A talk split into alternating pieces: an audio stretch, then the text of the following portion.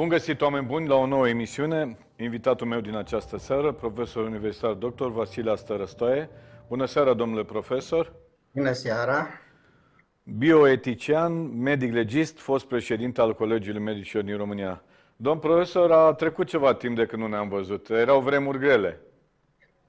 Foarte grele, dar nici acum nu spun că sunt mai ușoare, că dacă ne uităm, deși am trecut de pandemie și până la urmă am trecut cu bine în pofida celor care au gestionat această pandemie și care au făcut tot posibilul să ne înspăimânte, să trecem cu mare greutate, totuși și în prezent societatea este atât de divizată, iar marea majoritate a mass medii este atât de ideologizată și partizană încât încearcă să transforme din alb-negru și negru-alb.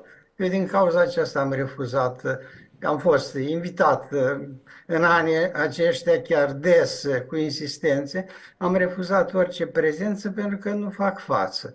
Nu pot să răspund la persoane care Uh, precum Pico de, de la Mirandola, se pricep la totuși ceva în plus. Cunosc totuși ceva în plus. Chiar și astăzi am basculat puțin, că nu mă uit la televizor, dar am basculat, am văzut un personaj, Gelu Vișan, parcă îl chema, care se pricepea la toate. Orice era, el spunea. Încât uh, am spus, nu, nu mă complac să apar într-un asemenea, să spunem, într-o asemenea emisiune, pentru că Ă, totuși, am o vârstă și acum mă exprim mai ușor în scris decât în comunicarea directă. Înainte mă exprimam mai ușor în comunicarea directă. Și să răspunzi la, să spunem, niște enormități care erau debitate, chiar îți ia timp și nu ți dă voie moderator să vorbești că timpul presează. E, nu vă mai alintați, lăsați cu vârsta și cu faptul că mai nu, mult înscris... Nu, ce, dar am o vârstă, nu, nu neg, nici nu sunt ramolit, recunosc, dar nu mai am aceleași, să spunem, aceeași uh, viteză în gândire cum o aveam înainte. E normal, se întâmplă la toată lumea, mă simt bine la vârsta asta, mă simt împlinit la vârsta asta, deci nu mă plâng. Dar asta este realitatea, așa să o recunoaștem. Dar cu Biden credeți că se întâmplă lucruri? Adică nu vreau să fac un proces de intenție. Ca dovadă, pentru că dacă nu se autoanalizează, se face de râs. Încât la Biden, ce să spunem, deja acolo sunt fenomenele accentuate ale vârstei, ca să nu spun că poate să fie, dar asta nu n-am confirmarea, și, niște, și o tulburare, să spunem, psihică și în condițiile astea spun că orice persoană, cât timp este rațională, trebuie să știe momentul în care să se retragă și să rămână deoparte, intervine din când în când pe baza experienței pe care o are. Totuși, vârsta îți aduce și experiență, chiar dacă, să spunem, memoria te mai lasă. Să intervină când sunt probleme să spunem, de interes pentru societate, dacă are ceva de spus, dacă nu are ceva de spus să nu intervină, mm. e un lucru care într-o societate așa ar trebui să funcționeze. Uh, apropo de tulburarea psihică, vorbeați mai devreme și de faptul că lumea este divizată. Poate aprofundăm un pic subiectul. Nu credeți că lumea, în general, suferă de o tulburare psihică? Eu spun că este o nevroză colectivă, o nevroză care a fost indusă inclusiv de, uh, de progresul care s-a realizat în transmiterea informației și în manipularea informației. Și în momentul în care ești bombardat numai cu știri negative, de exemplu, eu n-am văzut să fie o emisiune despre olimpicii noștri la matematică și fizică care au obținut niște rezultate atât de frumoase. A fost o știre de 5 minute, după care ne-am reîntors la bunicii noștri, bunicii mei din căminele, nu știu, a groazii și așa mai departe, la... Da. Că Putin e bolnav sau nu e bolnav, că Zelenski este un erou și așa mai departe, niște chestiuni care sunt importante, într-adevăr, dar nu trebuie să acopere toată plaja aceasta a dezbaterii publice, că sunt și altele. Și nu numai, să spunem, informări și dezbateri negative. Trebuie să promovăm și ceea ce spuneam și în pandemie, să promovăm speranța, pentru că oamenii care nu sunt înfricoșați, rezistă mai ușor la presiuni, nu acele frustrări. Ori din momentul ce tot timpul suntem înfricoșați că sar spitalele în aer, este într-adevăr, sunt unele care sar, că totul este negru, că nu se întâmplă nimic. Eu vă spun, cunosc spitalele, cunosc cum arătau în 1989-1990 și acum diferența este esențială. Nu s-a făcut mare lucru, nu s-a construit, nu s-au construit noi spitale decât puține, dar diferența este de la cer la pământ. Spune că e pline de bacterii. Orice spital din lume, oriunde ar fi, sunt pline de bacterii. A, că sunt deficiențe în ceea ce privește comunicarea, în ceea ce privește procedura, un pacient nu știe ce se întâmplă uh, și așteaptă să vadă că este uneori abandonat. Astea sunt alte probleme, astea țin de sistem și ele trebuie să fie remediate rapid. Dar nu că astăzi să construim că e bine că s-au pus termopane, mâine spunem că s-au cheltuit bani cu termopanele. Asta spunem da, că... Da, apropo da. de căminele groazei, domn profesor, și aici, sigur că uh, sunt lucruri evidente, fapte care au existat, apropo de uh, felul în care au fost tratați bătrânii în aceste cămine. Nu le spune azile sau aziluri, dar a fost o exagerare și a fost o chestie de asta ea spune dementă, vreme de o săptămână, 10 zile, după care subiectul a dispărut, căminele au rămas acolo. Orice uh, subiect dispare de la noi, nu se duce până la capăt. Și acolo, deci, uh, acele controle herupiste au fost făcute cu reavoință. Nu neg. Sunt cămine în care Cunosc situația, că am avut atâtea cămine când eram director la direcția sanitară și toate erau la stat.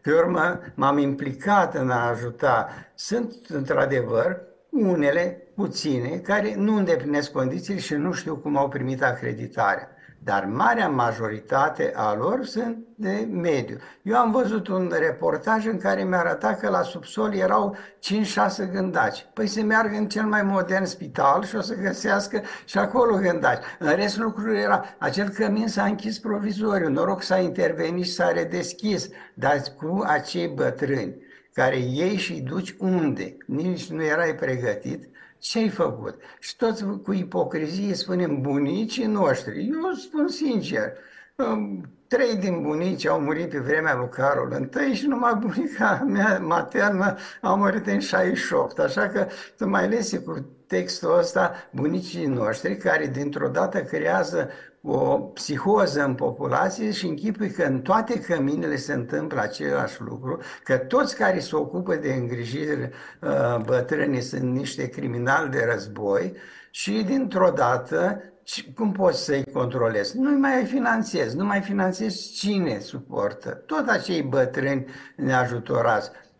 Mai este și o problemă că sunt aparținători care i-au vizitat și au fost mult mulțumiți și sunt aparținători care i-au abandonat acolo. I-au abandonat. Când i-ai scos de acolo, cine îi primește? Măcar acolo aveau deja un, un colectiv. Da, maltratarea celor care erau internați acolo și tot felul de matrapalțicuri, dacă se dovedesc, ea trebuie pedepsită. Trebuie pedepsită fără, fără putere de tăgadă. Dar apropo de asta, am văzut și eu un reportaj, era pe televiziune importantă de știri și era așa un fel de breaking news. Ce, uh, pentru prima dată, imagini de la azilul groazei din afumați. Unul dintre alea trei care erau... Domn profesor, m-am uitat, am văzut după aia încă o dată materialul. Dom'le, erau condiții normale, hai să spun, decente, dar nu era nimic. Într-adevăr că era în frigider, nu știu ce mâncare și nu arăta prea bine. Și o tigaie cu ulei, așa și... Adică nu era ceva... Mă rog, exagerări și generalizări și ipocrizie. Apropo de oameni care sunt abandonați, uh, am văzut după aceea un reportaj, sunt foarte mulți oameni în vârstă, oameni bolnavi care sunt abandonați în spitale și stau acolo zeci de zile, sute de zile în spitale pentru că n-au unde să se ducă. Asta e ipocrizia tipic uh, omenească, până la urmă, nu ea spune neapărat românească. Uh, voiam să vă... Vă rog. Eu spun că aici este și un uh, momentul în care presa și-a abandonat rolul de câine de pază al democrației și a devenit un fel, să spunem, de potaie care poate să o cumpere oricine și s-a ideologizat. Și fiecare are partii priuri, uh, mai ales de politice sau inclusiv și financiare, din acel moment nu mai știi care este adevărul.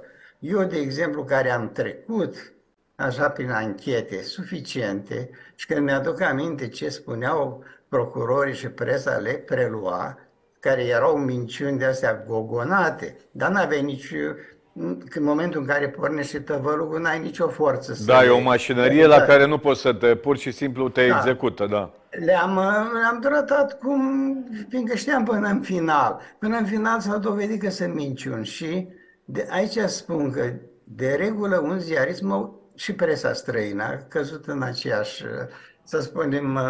Păi cum adică? Așa. De la pandemie încoace n-am vorbit amândoi despre da. titlurile care erau în toată da, presa. Dar totuși am văzut acolo, de exemplu, am văzut niște ziariști care și-au făcut datoria și care au făcut niște anchete care au durat și 2-3 ani de, de zile. Da. De acolo.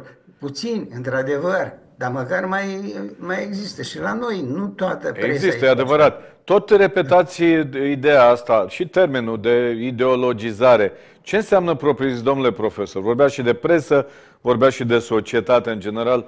Ce înseamnă s-a ideologizat din punctul nostru de vedere? Ca să vă explic, s-au um, transformat în mișcări care au o anumită ideologie și care, uh, să spunem, manipulează, uh, omițând unele fapte și exagerând alte fapte, cum este mișcarea UAC, cum a fost uh, revoluția sexuală și așa mai departe. Aceste mișcări, de, fie că sunt de stânga sau de dreapta, dar cele mai puternice sunt mișcările de stânga, neomarxiste, aceste mișcări, deci încearcă să rescrie istoria și în același timp să refacă părerea mea, repet, lupta de clasă. Lupta de clasă. Nu încearcă un compromis, nu încearcă să arunce niște punți, nu încearcă o dezbatere de idei. Păi uitați-vă, în momentul în care rescrii istoria și o analizezi prin prisma de acum, și da. spui că trebuie să dărâmăm statuile, trebuie să acolo. Deci în momentul în care am văzut că într-un serial, să spunem, de televiziune care era despre nobilimea uh, engleză din secolul 16-17 apăreau lorzi negri, n-au existat în viața lor în nobilimea lorzi negri, Așa. Dintr-o dată este o refacere falsă a istoriei și în același timp o manipulare. Pentru că lumea nu se duce la cartea de istorie. A văzut serialul, dacă serialul este și bun, și încet, încet are loc această spălare de creier. Dar care este scopul, do- care e scopul, domnule profesor? Scopul care este? Nu știu ce să spun, pentru că este, nu mi-am dat seama de scop, dacă ar fi să spunem, unii spun că de fapt este o resetare a întregii societăți și o încercare de a demoniza democrația și un grup de elită să conducă, e posibil, nu neg, dar n-am argumente pentru Da, în România credeți că începe încet încet să-și facă loc uh, o astfel de ideologie? Da, și-a făcut loc. De exemplu, fără nicio...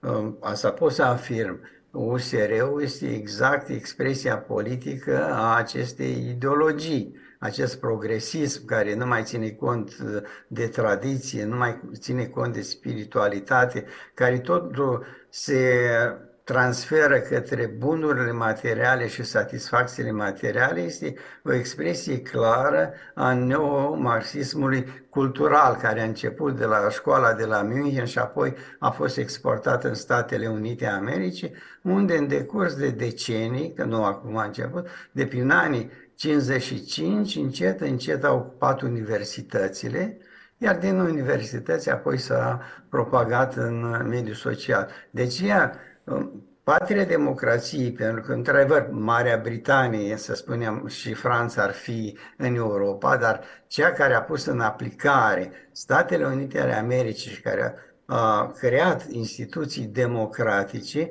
în acest moment este clivată și este în pragul unui în ghilimele, război civil în care nu mai există niciun dialog între cei care sunt conservatori și cei care sunt uh, progresiști. Și uitați-vă, numai dacă vă uitați care este calitatea progresiștilor, vă uitați numai la Camela Harris. Și este suficient să vedem care este... Dar ei au ocupat universitățile și în universitățile America, în marea majoritate, deci conservatorii nu-și mai au loc. Au început cu revoluția sexuală, iar apoi au extins-o uh, și au perfecționat-o prin această mișcare OC. Apropo de revoluția sexuală, am citit uh, și am și preluat pe pagina mea de Facebook două materiale, două analize, aș putea spune, făcute de dumneavoastră, Revoluția sexuală, pedofilia și exploatarea sexuală a minorilor se cheamă. Uh, sunt, se regăsesc și la mine pe Facebook, dar se pot găsi și pe pagina dumneavoastră de Facebook, da? Da. E, ideea mi-a venit pentru că uh, urmăresc un site uh, de pe muntele Atos, uh, Ochilia Tonită, uh, care este ținută de un uh, român călugăr pe muntele Atos, care înainte a fost un IT de vârf. Acolo am pentru prima dată și m-a uimit am văzut că n-a făcut niciodată, nu s-au făcut astfel de recomandări pe un asemenea site, s-a recomandat un film, Sunetul Libertății. Și am văzut care a fost epopeea la acel film, care a fost e cu o distribuție excepțională, a fost terminat în uh, 2018, toată lumea a lucrat voluntar, a lucrat voluntar, deci bugetul filmului a fost de 14 milioane 500 de uh, mii de dolari și gândiți-vă, la asta este un buget uh, doar așa uh, simbolic și care a fost blocat din 2018 până pe 4 iulie 2023, da. da, pentru că nu era politică corect. Era incorrect politic pentru că vorbea tocmai despre exploatarea copiilor. Și asta a deranjat foarte mult. Iar uh, Walt Disney, care cumpărase drepturile de difuzare, l-au blocat. Și doar cu ajutorul lui Elon Musk și al lui uh, Mel Gibson au reușit să recapite și au lansat. Am o satisfacție însă, pentru că Walt Disney a lansat în același timp și Indiana Jones 5. Uh, și acest fi, Indiana Jones 5, m-am uitat că m-am documentat, a avut un buget de 379 de milioane de dolari. Într-o săptămână, Sunetul Libertății, cu 14 milioane 500 de dolari, a avut un încasări de 48 de milioane de dolari, iar Indiana Jones 5 de 34 de Uh, milioane de dolari. Și în acest moment, în box office, sunetul uh, libertății este pe primul loc. De ce? Asta arată că în uh, public, uh, pentru că el n-a fost, n-a avut campanii de publicitate, s-a, public, s-a difuzat numai pe campanii de la om la om pe Facebook. Fiecare a scris despre el. Arată că de fapt este un subiect important și că o mare parte din America este interesată și o mare parte din lume este interesată de acest subiect și încearcă să pună stavele unor exagerări legate de revoluția sexuală și de edu- am să scriu un viitor despre așa zisa educație sexuală comprehensivă care este peste tot promovată. Sub pretextul s-a spus că dacă de la trei ani de zile copilul este educat, dar trebuie să vezi cu ce este educat, că după părerea mea este de fapt pornografie cu o poșghiță de uh, știință. Deci dacă este educat, el va ști să se ferească de abuzul sexual. Ori toate datele statistice arată că aceste infracțiuni au crescut, dar în, cel puțin în ultimii 10 ani de zile, de o manieră cam de 15-20% în fiecare an. În condițiile astea, acest argument cade. Am încercat să văd totuși o evaluare a rezultatelor educației sexuale comprehensive Ăsta este termenul și al OMS-ului și al Uniunii Europene și al uh, ONU peste tot, comprehensivă. Să văd rezultatele. Nu am găsit niciun articol serios care să facă o evaluare. Toată lumea se ferește sau nu este publicat. Când am scris aceste lucruri, unul din cei, cum se cheamă, profeții pandemiei care tot timpul m-a atacat, mi-a răspuns că sunt uh, șase mii de articole publicate despre asta. Nici măcar n-a citit, pentru că el nu de... Eu măcar am făcut și sexologie și, medic, și sexologie medico-legală, sunt pe domeniul meu.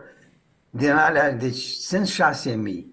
Dar vreau să vă spun că sunt uh, unele ridicole. Unele sunt ridicole. De exemplu, un, un articol face o cercetare pe un număr mic, în, dou- în două clase dintr-un liceu, de clase primare de la un liceu din India și concluzia este că cei care au făcut educație sexuală știu mai bine despre sex decât cei care nu au făcut educație sexuală. Asta este evaluarea. Și așa sunt toate care le-am văzut, nu le-am citit pe toate, dar câteva sute în decurs de 35 de ani de profesie am citit și toate sunt pe, aceeași, pe același calapod în care vor să ne convingă că este foarte bună și că reduce infracționalitatea în timp ce infracționalitatea crește. De am scris uh, aceste două notițe, sunt mai greu de citit, uh, pentru că chiar dacă am încercat să cobor nivelul, totuși erau necesare câteva explicații. Și ceea ce s-a întâmplat în, în cazul Epstein este uh, relevant și de am pigmentat uh, prezentarea cu acel caz al lui, după cum am arătat și care este pericolul și modul în care uh, proxeneții și Eh, pedofilii, traficanții de minori și pedofilii utilizează internetul și mai ales eh, compania Meta.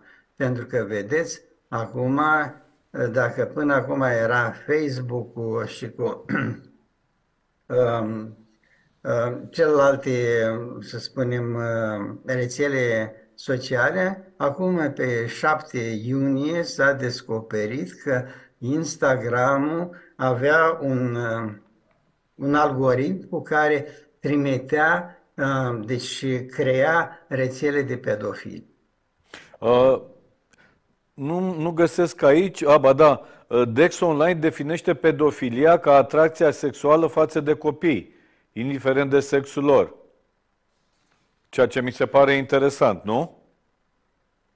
Da, e, cum se cheamă, există explicații și eu, părerea mea, este am să mai studiez. Părerea mea este că uh, pedofilia a crescut și asta s-a dovedit, ea a crescut de o proporție îngrijorătoare și, pe de o parte, datorită educației sexuale, așa cum s-a zis, pe de altă parte, datorită acestei eliberări sexuale.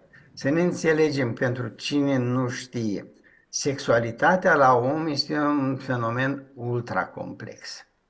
O revoluție sexuală a redus numai la aspectul de plăcere, la aspectul hedonic. Astăzi, prin astea se eliberează. Ori, uh, sunt câteva aspecte. În primul rând, uh, uh, sexualitatea la om este corticalizată. Există o relație între cortex și uh, subcortex, în așa fel încât instinctul, care este un instinct primar și care este instinctul de reproducere al speciei, instinctul sexual este controlat de către scoarța cerebrală. Ori ca să poată să fie controlat, uh, creierul trebuie să aibă, să se maturizeze. Maturizarea durează de începe, în ceea ce privește sexualizarea, începe din luna a șaptea de viață intrauterină, se conturează în primii cinci ani de viață și este, să spunem, această socializare a sexualizării și după care, până la adolescență, deci creierul primește informații și le prelucrează. Dacă pe acest traseu intervin niște evenimente, pot să apară disfuncții sexuale, nu mai spun pentru că nu se mai cheamă impotență și frigiditate, că îi jignim pe cei care au așa. Și atunci este disfuncții sexuale.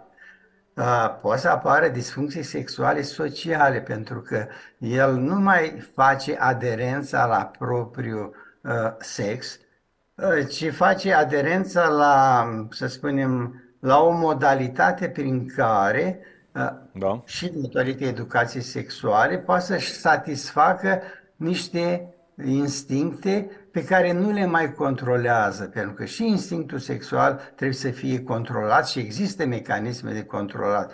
Și am să spun și cu asta am să închei, deci creierul, uh, primul rând că sexualizarea se realizează în etape și avem întâi uh, să spunem, uh, genetic, sexul genetic, când se întâlnește X cu Y sau X cu X, apoi sexul gonoforic al orice Uh, să spunem dacă are, va avea o var sau uter, există un întreg, uh, să spunem, sistem. Planul embrionar de bază este un plan care, dacă nu, nu ar interveni, să spunem, un antigen HY, care este pe cromozomul Y, atunci toți am devenit femeie. Cu alte cuvinte, planul embrionar este de bază este femeie, iar bărbatul derivă pentru un proces activ și în acest proces activ, uh, sexualizarea, sexul psihic și apoi sexul social este foarte important. O sexualizarea, să spunem, socială se realizează, după cum spuneam, în primii cinci ani de viață. Îl vezi cum se îmbracă, uh, face aderența că este băiat sau fetiță. Nu este în acea incertitudine. E, încet, încet el știe că dacă este Ștefan, Ștefan este uh, dacă este Elena, Elena este Ștefan e băiat, Elena este fată. Și alte asemenea elemente sociale care îl determină să aibă un anumit sex. Dacă aici intervine un fenomen de incertitudine, în care uh, încep să-i introduci, să spunem, semne de întrebare cu privire la acest sex, el încet se dereglează. Și atunci apar aceste tulburări de sexualizare care acum se cheamă orientări sexuale și așa mai departe. Sunt tulburări de sexualizare biologice, cum este hermafroditismul, pseudele hermafroditisme și altele, care, da, sunt determinate biologice și datorită discrepanței, mai ales de hormoni androgeni sau estrogeni, poate să apară modificări. Dar astea sunt situațiile de excepție. De regulă, prin această socializare deficitară și pentru că el până la uh, adolescență nu face o inserție către sexul biologic determinat genetic, din această cauză, această revoluție sexuală a redus totul numai la plăcere și a anulat cu totul celelalte funcții ale sexualității, care sunt anxiolitică, care culturală, care axiologică și altele, care într-un cuvânt se numesc dragoste. Oamenii au dat acest este cuvânt și au spus dragoste. Și atunci, el se așteaptă, un tânăr, se așteaptă la ceva cu totul deosebit în ceea ce privește plăcerea. Nu înțelege ce înseamnă, nimeni nu le educă ce înseamnă sentimentul de dragoste, care este un sentiment iarăși pur uman. Și dacă nu înțelege acest sentiment, la primele relații sexuale nu are cea plăcere. Și atunci încearcă să facă, să vadă altceva, altceva și în felul ăsta ă, are o altă orientare sexuală. nu este de condamnat el și acești oameni nu trebuie să fie puși la zid. Eu deci, fac aici practic de aici re, rezidă uh, ideea tot mai care, pe care o întâlnim tot mai des de schimbare de sex și așa mai departe, tot ceea ce vedem în zilele noastre. Care sunt însoțite apoi și de tulburări. La unii merge, majoritatea nu merg. Eu am avut cazuri de schimbare de sex făcute după o trivire legislații, după o serie întreagă de investigații, dar acolo deja discutăm despre o disforie a genului care, sunt, dacă este, care, sunt și de, care este determinată și de câteva aspecte biologice. Dar eu mă refer și acum mă reîntorc la creșterea pedofiliei. Nu to- până prin 2000, când a apărut, în 2007-2008, când a apărut DSM-ul 5, asta este cartea de bază, să spunem, de clasificare a bolilor în psihiatrie, uh, pedofilia era trecută ca o boală. DSM-ul 5 pe bună dreptate, pe bună dreptate, a trecut-o ca o tulburare psihică, deci borderline, de la limită între normal și patologic. Nu este patologică.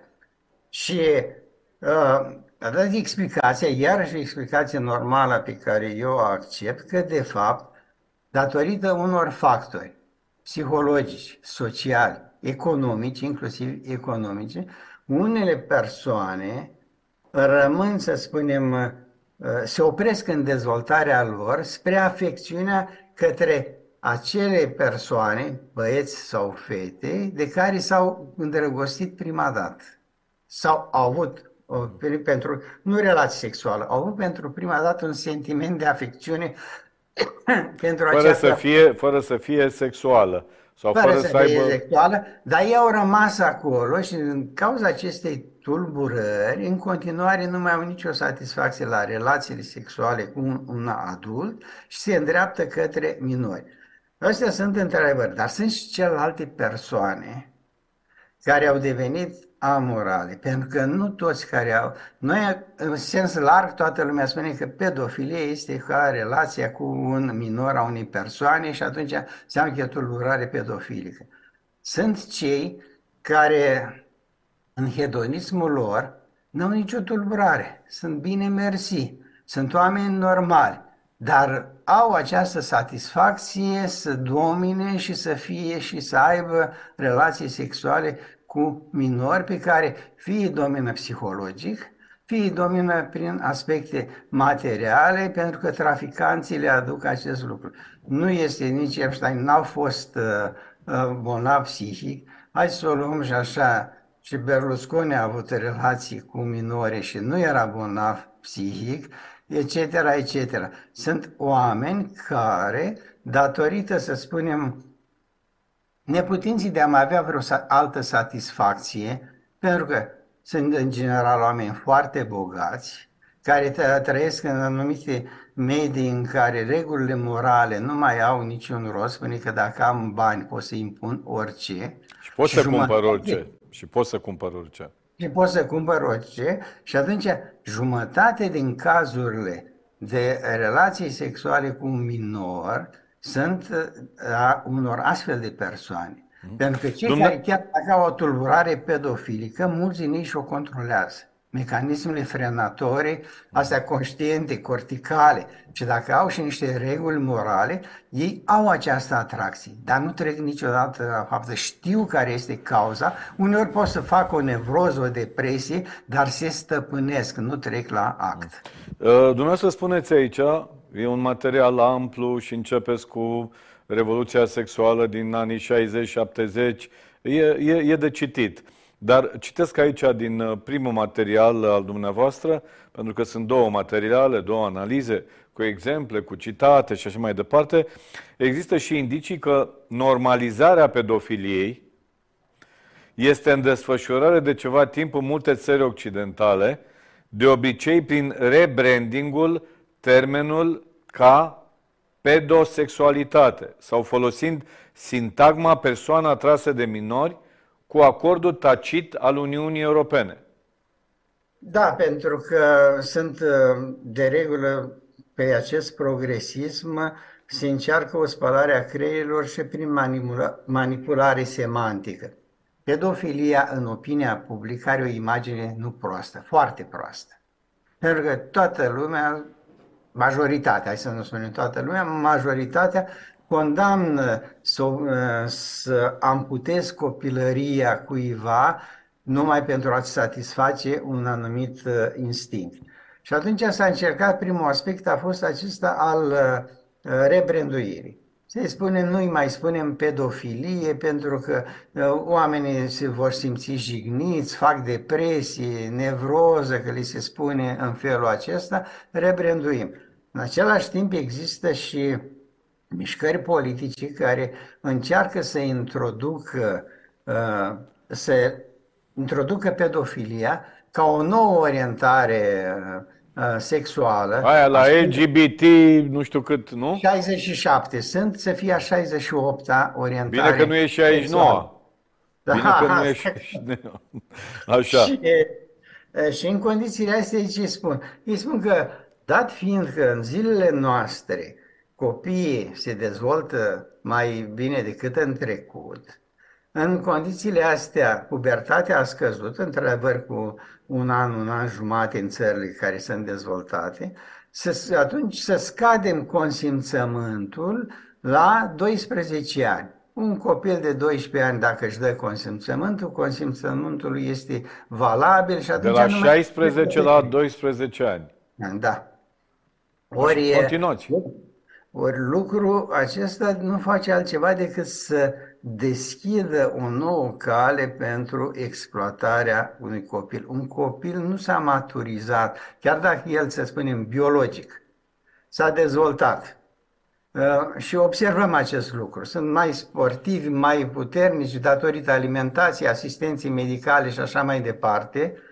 Deci creierul încă nu s-a maturizat. Un copil poate fi foarte ușor manipulat prin laude, prin lingușiri, prin forță, da, acolo, prin, să spunem, sentimente pe care le creează uh, traficanții de regulă, nu umblă cu violență de regulă, nu umblă cu violență. Îi fac să fie dependenți afectiv de ei pe minori care se simt luați în seamă, fac parte dintr-un grup în care toată lumea are, va avea grijă de ei, după care acolo trec la violență, la abuz sexual și apoi la exploatarea minorului. Și acesta este marele pericol uh, pentru că în momentul de față copiii exploatați, dacă înainte erau, să spunem, se spunea condiții social, economice și educaționale. Numai ăștia pot să fie victime, restul nu. Nu, mai acum poate să fie, facă parte din familii bogate și așa mai departe. Educate, care... Educate, exact. Domnule da. profesor, vreau să vă pun o întrebare. Au apărut multe informații de felul ăsta și, de fapt, multe recomandări destul de ciudate, chiar din partea Organizației Mondiale a Sănătății. De ce se întâmplă asta? Din același motiv, pentru mine OMS este un colhoz. Pentru că acolo, vă seama, s-au adunat toate țările, cei care iau deciziile sunt reprezentanți din fiecare țară, care da. majoritatea n-au, de exemplu, Ministrul Sănătății, majoritatea n-au pregătire uh, medicală și noi l-am avut, pe Vlad Voiculescu. Uh, și în condițiile astea este foarte ușor să se impună anumite reguli de câteva țări și de mai ales de cine sponsorizează. OMS este intens sponsorizat de către, să spunem, mari corporații și în condițiile astea e dificil să ia altă măsură. De fapt, revoluția sexuală a fost susținută de către OMS începând din 1975, când au spus că trebuie să existe o eliberare sexuală, că regulile morale sunt uh, relative, ele depind de țară, de cultură, că nu există bine sau rău absolut, și există totul este gri, că se poate cât timp, spuneau pe atunci, nu produci un rău altuia, nu este imoral să faci un lucru sau altul și că din potrivă eliberează personalitatea și o dezvoltă complex dacă aceste frâne morale există. Rezultatele se văd în ziua de astăzi în care există o asemenea confuzie pe acest domeniu, confuzii care, pe de o parte, trezește conflicte, pentru că unele grupuri nu acceptă alte grupuri, dar pe cealaltă parte anulează orice regulă morală. Regula morală este plăcerea. Ori numai prin plăcere nu poți chiar să uh, eliberezi personalitatea, că și frustrările au rolul lor în a dezvolta uh, o personalitate. Și greutățile când le-ai depășit, ai acea satisfacție că ai depășit o, o greutate. Și a reduce totul numai la plăcere înseamnă că mergem către o societate decadentă, așa cum s-a întâmplat cu în ultimii ani a Imperiului Roman. Păi Imperiul Roman a, a plecat, ca să zic așa. Și da. noi cum vom supraviețui în lumea asta? Păi mai avem și inteligența artificială, nu vă dă, mă rog, nu, sunt foarte este, îngrijorat. aici, deci pe dacă ne raportăm, trăim și, să spunem, această epocă. Uh, i-am scris un material despre cyborg și am să scriu și despre această de transumanism legat de inteligența artificială. Noi, în momentul de față, mai ales în medicină, există cyborg. În momentul în care a pus o proteză bionică, în momentul în care ai pus o, artifici- o inimă artificială, dintr-o dată, pentru că asta e definiția cyborgului, este o combinație între uh, organic și, și uh, tehnologic. Ori există și acum. Problema este cum o dezvoltăm și încotro mergem.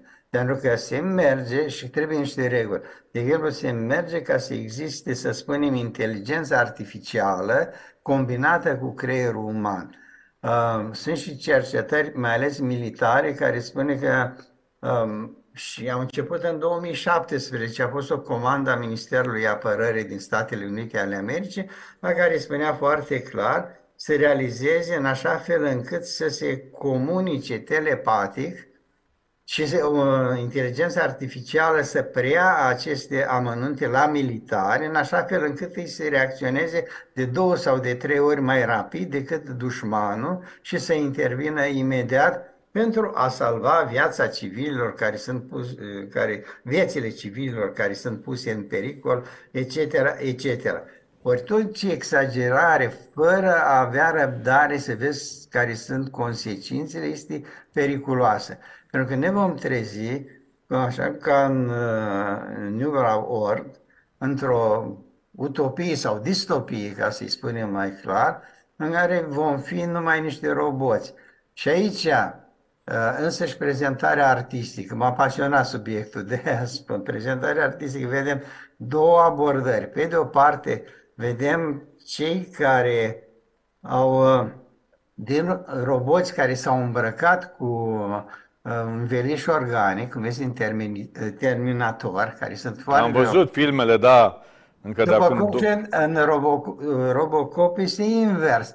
Acolo un om care a fost robotizat și care încearcă să-și recapete, să spunem, condiția umană. Memoria și așa mai, mai departe, da. Cel mai frumos film este, uh, deci, 200 uh, de ani, deci omul de 200 de ani, după o idee de al lui Asimov, în care un robot cu creier pozitronic încearcă să înțeleagă omenirea, încearcă să se transforme în om, dorește să fie om, înțelege în final ce diferențiază omul de robot și solicită să moară odată cu iubita sa, pentru că nemurirea lui, care ar fi trebuit să trăiască câteva mii de ani, nemurirea lui este o piedică în a-și realiza condiția umană. Foarte interesant, inclusiv... Foarte interesant, noi o să ajungem în curând oameni care au trecut prin faza dezumanizării și care vor să revină oameni, fără să fi fost cyborg sau altceva, să revină la, uh, la sentimentul uh, cel mai profund al existenței umane, spuneați dragostea, adică să simtă dragostea și nu plăcerea și așa mai departe. Ar mai fi... Asta era până la Revoluția Sexuală. Ar mai fi și poezia, mai sunt câteva, da.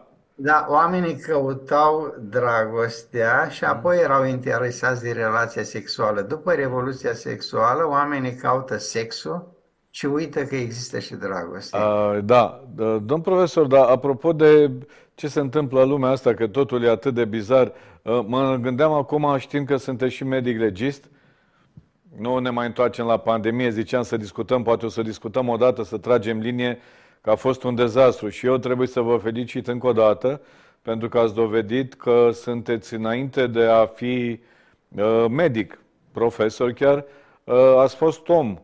Uh, ați fost om și v-ați uitat la ce se întâmplă, ce se întâmpla în România.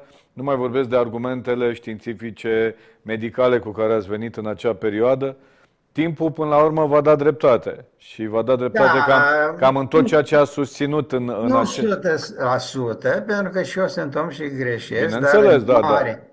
Dar în mare am avut și mă bucur că am avut dreptate, deci ați văzut că n-am mai vorbit despre pandemie, pentru că mi-am făcut datoria atunci, când am văzut panica care este și consecințele care pot să apară. Nu, și atitudinea, atitudinea guvernanților, atitudinea autorităților, da. domnule profesor, uita, vă aduceți aminte, a, a, cel mai, cea mai sinistră chestiune prin care am trecut, faptul că oamenii nu și-au putut îngropa rudele, prietenii, părinți, frați și așa mai departe. Duceți cea mai aminte. șocantă, cea mai sinistră a fost că oamenii nu au mai interacționat față în față, că au fost izolați. E adevărat, da, da. Pentru că acolo, la mormântare, deci, bun, a trecut, uh, poți să te rogi într-o biserică pentru celălalt, deși a fost un lucru odios, uh, lăsăm deoparte. Dar faptul că oamenii au pierdut această legătură se vede și acum. Pentru că nici acum oamenii încă nu și-au da. revenit de comunice și de aici această acest conflict, această ură între unii și alții. Și acum toți vor să dovedească că ei au avut dreptate. Nu e important cine a avut dreptate, important este ce se întâmplă în continuare. Să știți că e adevărat, e adevărat să se refacă toate aceste legături rupte dramatic în acea perioadă. Nu, nici eu să știți, da, lumea mă cunoaște. Nu m-am întors să, să văd câte aberații au spus aia și de câte ori m-a luptat și cât de înjurați am fost. Aduceți-vă da. aminte că eram uh, puși la zidul infamiei, la figura cei drept, dar cu siguranță că dacă ne prindeau ăștia care erau pe net, ne puneau și la propriu. Mă rog, uh, dacă greșeam, dacă greșeam, acum noi nu mai stăteam de vorbe, eram... Da, eram, eram scos și de... Norocul nostru este că am avut și puțină dreptate. Puțină mai multă dreptate. Cât mă gândeam, apropo de inteligența artificială, dumneavoastră și sunteți și medic legist. Doamne, uh, uite că medicul legist nu prea poate să fie înlocuit de inteligența artificială. Se încearcă și aici. Și, păi cum? Da, numai că este o problemă și am văzut asta la toți progresiștii și care văd că știința rezolvă tot. Știința nu rezolvă decât ceea ce poate ea. Și e, te uiți cât de orbiți sunt unii de știință. Știința este utilă, dar nu poate rezolva uh, nimic. Și atunci este cam greu pentru un uh, robot să înțeleagă care sunt toate fenomenele. S-a văzut și în pandemie, dacă tot ne întoarcem, cu toți biomarkerii, cu toate, să spunem, investigațiile. Dacă nu s-a tăiat și nu s-a văzut ce este acolo și nu s-au făcut necropsii, rezultatele au fost nefavorabile, pentru că nu poți, uh, există acest, să spunem, nu știu cum să-i spun, spun uh, că trebuie cu toate simțurile să înregistrezi singur ceea ce vezi la un an cadavru. Nici în medicină nu o să aibă efect. Uh, asta spun, asta ziceam. Uh, nu vor avea. Domn profesor, mulțumesc mult pentru participarea din această seară. Uite, închidem, uh, închidem uh, emisiunea uh, cu o declarație a lui Biden, prietenul nostru, care uh, spune că au fost 100 de morți din cauza COVID-19 în Statele Unite într-un discurs dedicat sănătății mentale a americanilor. 100? 100, asta spune. Încă da, simțim pierderea profundă din cauza de pandemiei. După cum am da. menționat, peste 100 de oameni au murit. Adică 100 de scaune goale în jurul mesei din bucătărie. Pentru fiecare pierdere sunt atât de mulți oameni lăsați în urmă cu inima zdrobită. Aici îl cred, nu pot să-l contrazic, pentru că e dificil să pui toți uh, care au murit în O eroare care a fost corectată în transcrierea oficială a discursului, disponibilă pe site-ul Casei Albe și unde termenul 100 a fost tăiat și apoi înlocuit cu termenul 1 milion. E, na. Care e cea mai importantă lecție, domnule profesor, pe care am învățat-o din pandemie și mai ales și anul, anii ăștia care au urmat după pandemie, că 2022-2023 să spunem că stăm după pandemie. Care e cea mai importantă lecție pe care am învățat-o sau pe care ar fi trebuit să o învățăm? Ar fi trebuit să o învățăm, pentru că de învățat mă uit uh, nu prea, deși ar vorbi cu păcat, un număr tot mai mare de oameni încep să gândească singuri. Deci trebuie să înțelegem din pandemie că primul lucru, prima lecție, să fim solidari, a doua lecție, să avem speranță și să um, să ne concentrăm pe aspecte pozitive și să încercăm orice conflict să îl minimalizăm, iar cea de-a treia lecție este că știința nu este deasupra omului, știința este un instrument pentru progres și că și în știință poate să existe fraude, poate să existe greșeli, poate să uh, existe greșeli intenționate, poate să existe erori și că totdeauna trebuie să ne păstrăm spiritul critic, bunul simț pe care românii îl au, bunul simț. Dacă ne întoarcem la bunul simț, atunci putem să folosim știința ca un instrument puternic pentru progres. Dacă introducem politicul și ideologia inclusiv în știință, atunci nu vom avea mari speranțe. Ar mai fi ceva din punctul meu de vedere, că toți sunt în meseria asta de 33 spre 34 de ani, uh, uh, să gândim, să citim și să gândim cu cap, să citim normal și să gândim mai ales cu capul nostru. Da, asta am spus și eu, de acolo când am spus e, că trebuie e, să... E foarte important și mai ales să nu mai luăm totul de gata. Mai ales că există Facebook, Instagram, Messenger, ăsta, cum îi zice, Twitter.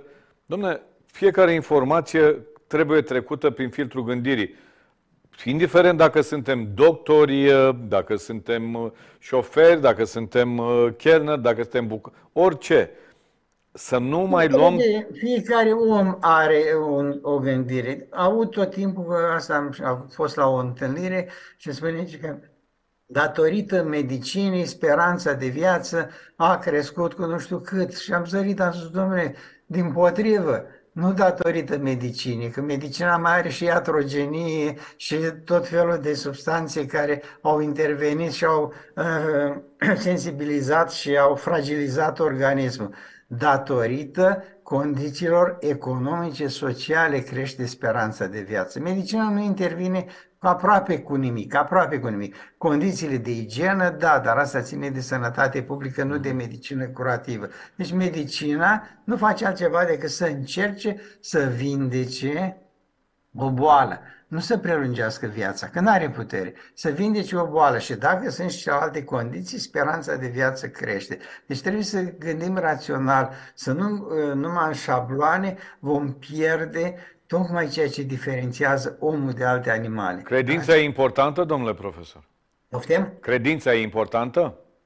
E opinia mea, care sunt uh, creștin ortodox, dar în același timp uh, respect toate religiile, credința este cea mai importantă, pentru că credința îți dă, să spunem, speranța. Și sunt uh, cercetări care de Îți dă echilibru, îți dă speranța, da, vă rog. Nu, dacă creierul, deci în momentul, de exemplu, când spui tatăl nostru, anumite circuite, care sunt circuite vechi, acolo se deschid și îți dau o stare de aceasta de liniște cu descărcări de endorfine. Că aveau dreptate marxiștii, nu? Religia drog pentru popor, da, să cred de endorfine. Este un mecanism, să spunem, care, cu care am fost creați ca să avem o legătură cu divinitatea. Orice religie, nu fiecare ne crede. De aceea să spunem, agnosticii, atei, treaba lor nu-i condamn, nu au aceste, să spunem, aceste trăiri, deși și la ei s-au observat niște mici modificări, reminiscențe din, să spunem, copilărie când se dezvoltă aceste mecanisme care sunt arhaice și care fac parte nu din neocortex, ci din paleocortex. Total de acord cu dumneavoastră. Religia este foarte importantă și în momentul în care uh, te raportezi la Dumnezeu, știi ce este binele și rău. Ai o regulă morală absolută. Nu mai încerci să spui că este flu, că se acolo. Binele este bine, rău este rău, rău este opusul binelui și de fapt uh, când se da. spune că nu există, de fapt, uh, nu există rău pentru că rău este creat din cei care nu fac bine. Mulțumesc mult, domnule profesor. Uite, mulțumesc.